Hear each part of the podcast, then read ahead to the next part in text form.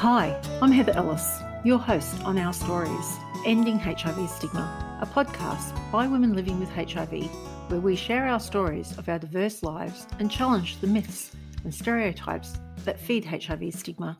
Our Stories is part of the Women and HIV Tell the Story project, made possible by Gilead Sciences and produced by Positive Women Victoria in Australia.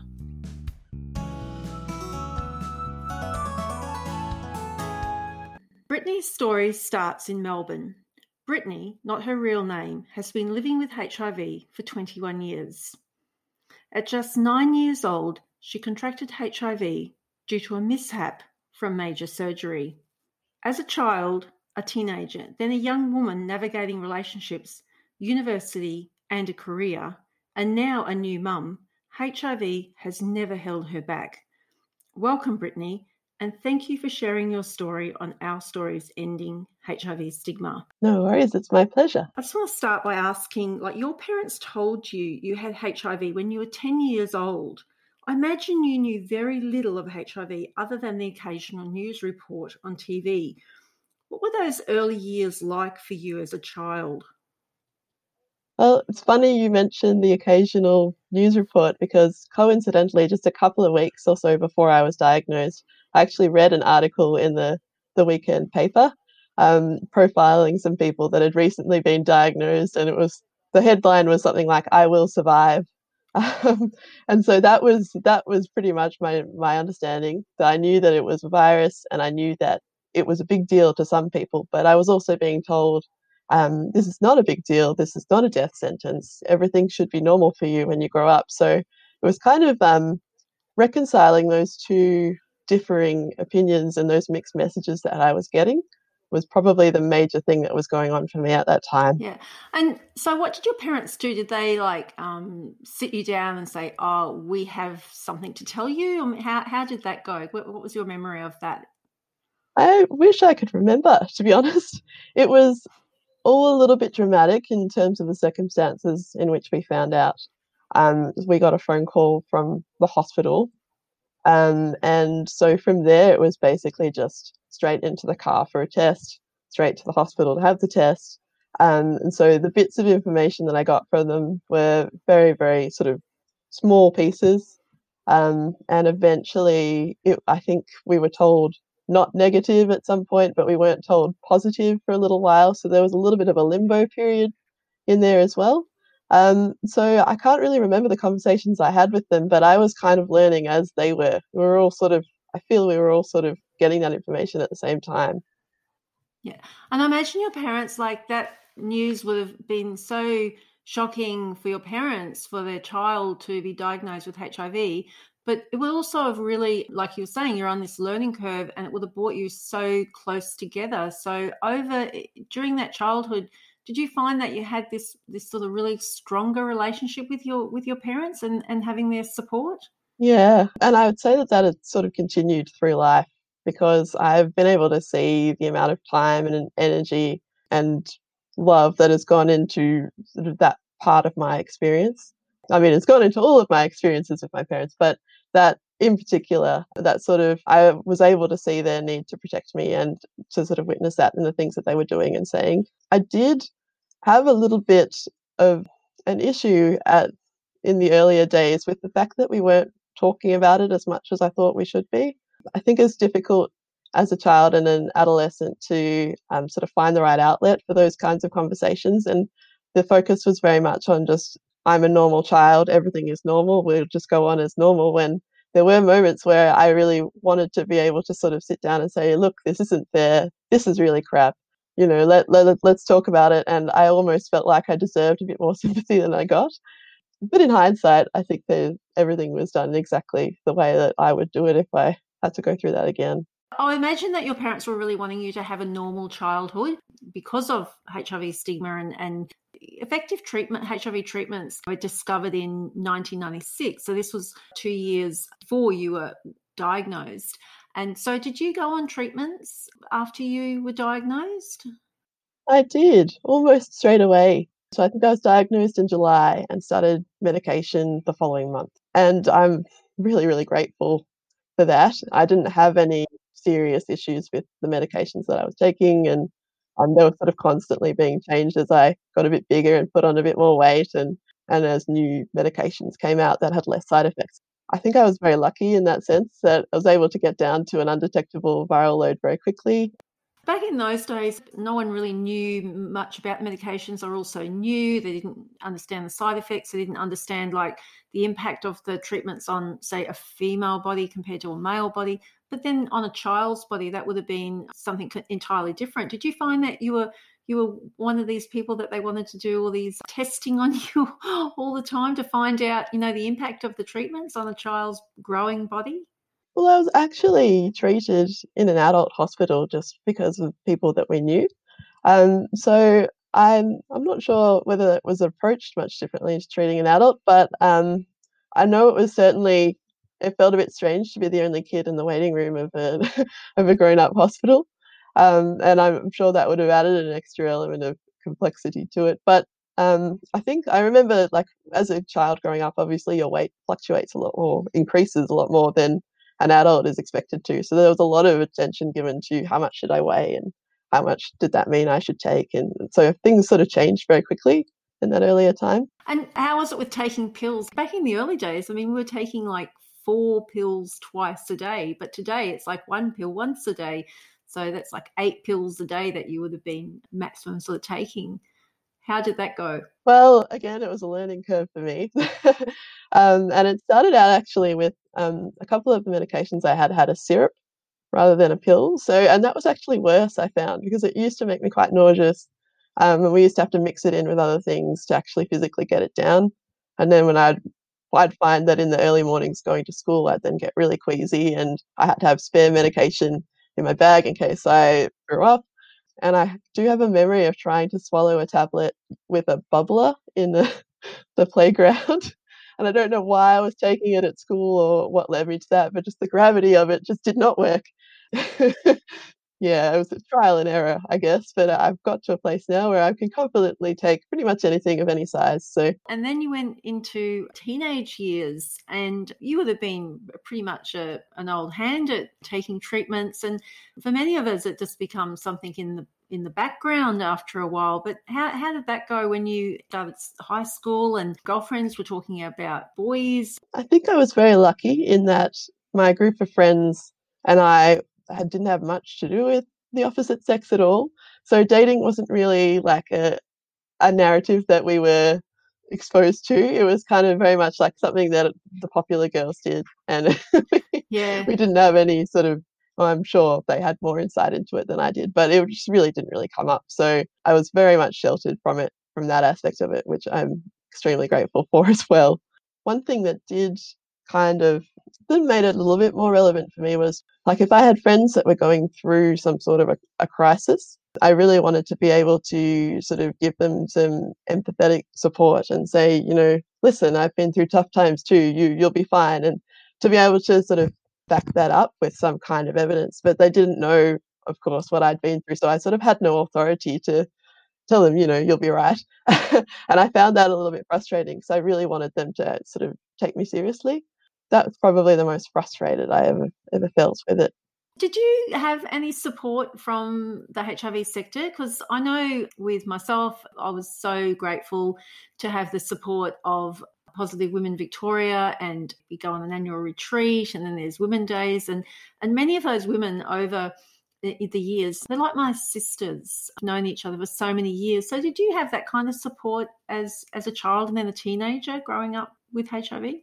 Yeah, I did participate a couple of times in an annual camp that was held, which got kids from all across Australia, and I think there were even some some Kiwi kids as well that were all HIV positive. And that was I used to find that it was like coming home because just the, the burden of that secret was not there, and it was so refreshing to meet new people and to not think I can't tell them this about myself, even if we weren't just openly discussing it. It was just so nice to have that sort of taken out of the equation.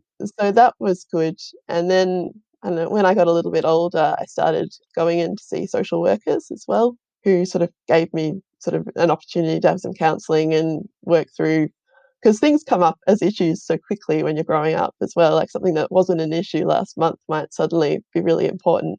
So it was just really nice to have have an opportunity to talk that through. And then that sort of sheltered world that you lived in when you were going to high school, you then went, in, went to university and you were studying communications, and then everything changed for you, didn't it? You were saying that you were working in a part time job in retail, and then the magic happened. yes, very clumsy dealing with boys and men in general, and probably because of my education the fact that I had basically had nothing to do with them up until this point. So that kind of kept me away from any really difficult situations for quite some time. Um, and eventually, as you said, when I was working in that part time job, I did meet somebody um, very special. And fortunately for him, for me, not for him, but for me, he was uh, just a very accepting person. And I couldn't have known that at the time, but I was just so lucky that when it came to telling somebody about what was going on for me, that it just like it was a hole in one, like it just worked first time. Yeah, because that was before U equals U, and that's U equals U is the the message of uh, undetectable equals untransmittable. So if people are taking medications and they've got an undetectable viral load, they can't transmit HIV, and that U equals U is backed up by like 20 years of scientific evidence. And when you met your now partner and husband, that was before we'd even heard about U equals U. I mean, the, it wasn't as widely talked about as it is today. And there was much information out there. So, how did you educating your future partner about about HIV? I mean, most people don't know anything about HIV until they either meet someone or they're diagnosed. That's even today. That's what happens. Mm. Well, again, I was very lucky that I didn't actually have to educate him at all. When I sat down to tell him, I think I prefaced it by saying something like, This is not a big deal, but I understand if it's a big deal to you, but it's not a big deal. But, and it just got the message again, like those mixed messages that I was getting as a kid, were just sort of coming out again. But his response to me telling him was actually just to sort of quietly go away and do his own research. And he's a man of science, so reading what he needed to know to set his mind at rest. Yeah, yeah. So because the scientific evidence is all there, but it's you don't really come across it until HIV comes into your life. What happens often when people are diagnosed with HIV, and I also know with myself, is you often feel like you're held back. It's like this cloud hanging over you but that that was it's your story is so inspiring because that was completely not the case with you i mean you went to university you know you found the love of your life all that worked out mm. and then you started a career and so did you have any any of those kind of feelings that that often is part of living with hiv that shouldn't be part of living with hiv for me, a, a, big part of that has been the fact that it's just been my secret. So I haven't really exposed myself to any risk of stigma because nobody has known. I mean, that was the decision that was made when I was a child, and I never really sort of reevaluated that at any point in time and thought, well, do I want to be more open about who I am and what how I'm living, or do I just want to keep going? And it's sort of, I guess, it's that inertia thing of just keeping going with what you're already doing. It's never really occurred to me to to be public about it. From a work perspective, it certainly hasn't had anything to do with that. There's stigma that's externalized. That means people say things about you and treat you differently. And then there's internalized stigma, and the two are equally as damaging. The self stigma, on the other hand, is probably more of my Achilles heel because I think it ties into sort of a natural anxiety that I already have as a person. It's just so easy for that to sort of really amp up that negative self talk. And all of that to sort of affect each other and build each other up. So when you've got like an anxious mind anyway, and then you've got this issue of, oh my God, I'm HIV positive. And if they only knew, they would do X, Y, Z, and it's horrible. So just trying to keep that under control has probably been more of an issue for me, to be honest. 20 years I dealt with that. And then when I was completely openly living with HIV, that just went away. And, I know that not everyone wants to openly live with HIV, but when when we can end stigma, then it becomes a non-issue, the HIV, whether people know or they don't know. And now you're a new mum. You've sort of went on this journey of pregnancy, being a woman living with HIV, because there's all issues related to that as well about with your treatments. And then w- when you have the birth, when I had my children, you couldn't have a natural birth. You couldn't breastfeed. You still it isn't recommended to breastfeed, but you can be supported to to breastfeed, and that's happening in in many countries around the world. And they've got new guidelines even in Australia. So how was that journey for you as a new mum? If I'm going to be completely honest, I think there are other aspects of being pregnant and birth that were I, far more distressing and scary to me than, than the HIV aspect. Yeah. I think it's probably because I was very lucky with my doctors and they were very supportive and I never felt any kind of stigma from them while I was going in for my appointments. So it was kind of just a non issue. I was seeing an infectious diseases doctor there when I went and saw the obstetrician, and she'd basically just go, Yep, good, you're all good, no worries. And it was just really reassuring. And it was just the way that it was handled, so sort of businesslike just made me feel really, really normal, which I, was actually a really pleasant experience because I'd always felt sort of medically abnormal up until that point. The only issue, my baby ended up being a cesarean birth, but not because of the HIV. But again, I didn't feel like that was anything unusual, probably because it had nothing to do with my status anyway, that decision. And then, yeah, the only thing that really did sort of get to me was the breastfeeding thing because I was obviously encouraged not to. So I was going to do exactly as instructed. I'm not going to argue with the doctor and research. but I did find sort of just navigating that and sort of way that mums and other mums and that sort of community can be not necessarily supportive of diversity yeah. of choice.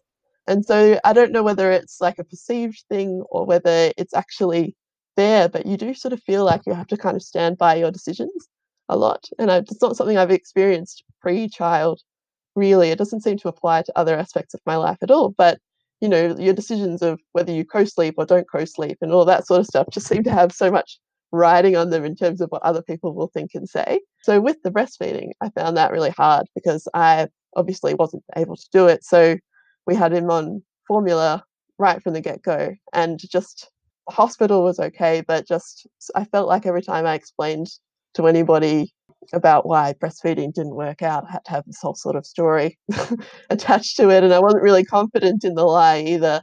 And I'm not a good liar, so it's just it was kind of just I'd skate around the truth a lot, and it was just quite uncomfortable. But getting through that was really nice, and then and that was really the only issue mm. for me.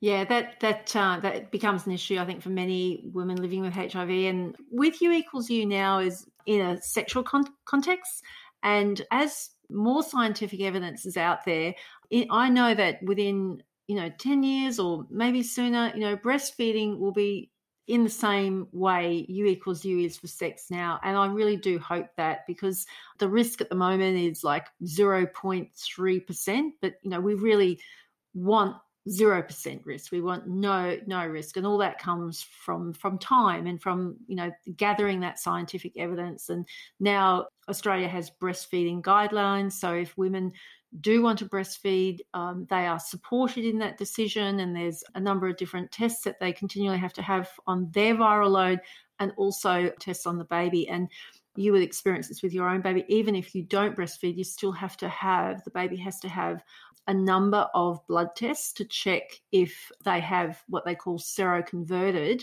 That means that they were somehow infected during the birthing process. It's not through the placenta, but it's through the birthing process. And they take a oral HIV medication for six weeks. And you, uh, Brittany, would have gone through that with your baby. And so, and then with the testing. So now I, I, recall I think it was it was about four or five different blood tests my babies had to have up until they were nine months old. Is that the mm. same now with with having a baby? Because my babies were like thirteen and sixteen years ago. Yeah, it, it actually does sound very similar to what what we've been through. Um, maybe a little bit less follow up, but the the oral medication for six weeks we done, um, or maybe it was four weeks. But and that kind of just adds to the complexity of bringing home a new baby when you've got to try and measure out like a tiny, tiny amount of syrup and put it into a tiny, tiny mouth via a tiny, tiny syringe. It's, just and on, at particular times of day and night as well. So that that was a little bit challenging, but it, it didn't last very long. Um, and then it was just there were some routine follow ups that we had to go through, but the I guess the nice thing about it was that they always just felt very routine and very normal. Um, that's a big thing for me, I guess, feeling abnormal and that sort of pushing up my self stigma Um, so being treated like this was just the most regular checkup in the world kind of made it a nicer experience for me, for sure. Yeah, I, I found the same thing with the healthcare setting. Um, the, the, everybody was so fantastic and and um, very professional and very understanding, and and they really knew knew their stuff. It's more in the the GP sector. Uh, when I first told my my GP, he said, "Oh well, don't share your toothbrush." Why would I want to share my toothbrush with anyone anyway? so resist the temptation. All right. So that I just wanted to also ask as we finish up the episode today, if you just wanted to tell us why you wanted to share your story and what uh, what advice have you got for other particularly young women who are newly diagnosed and just beginning their, their journey of living with HIV?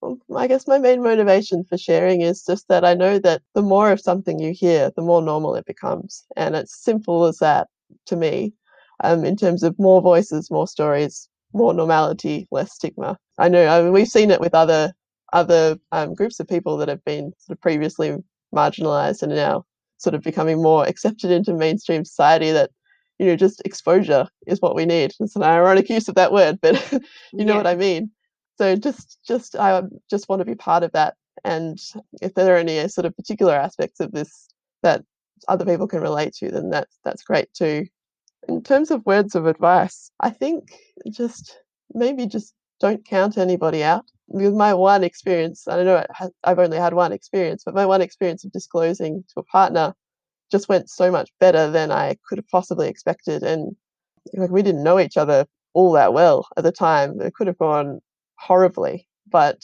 I just gave it a shot and it worked out. And had I not had the guts or not felt like I could have at that particular time for any reason, then I just wouldn't have the outcome that I have now. Like I'm, you know, in a in a nice home with this man that I love very much and with our little baby. And it's just it's all sort of come from making that one decision in a way to me. So I'd just say, you know, don't count anyone out, just have a crack. yeah, just yeah, that leap of faith, isn't it? That, that sort of close yourself off from the world. And thank you so much, Brittany, for sharing your story today on Our Stories Ending HIV Stigma. Thank you. Thank you. Thanks.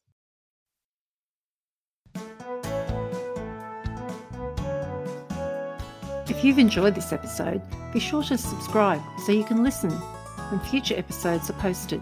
Please rate and review this podcast and share it. Our Stories is part of the Women and HIV Tell the Story project, made possible by Gilead Sciences through the Gilead Together Grant Program and produced by Positive Women Victoria, a community based support and advocacy organisation for women living with HIV in Australia. I'm Heather Ellis. Thanks so much for listening. Isn't it time we ended HIV stigma once and for all? For more information about this episode, visit positivewomen.org.au.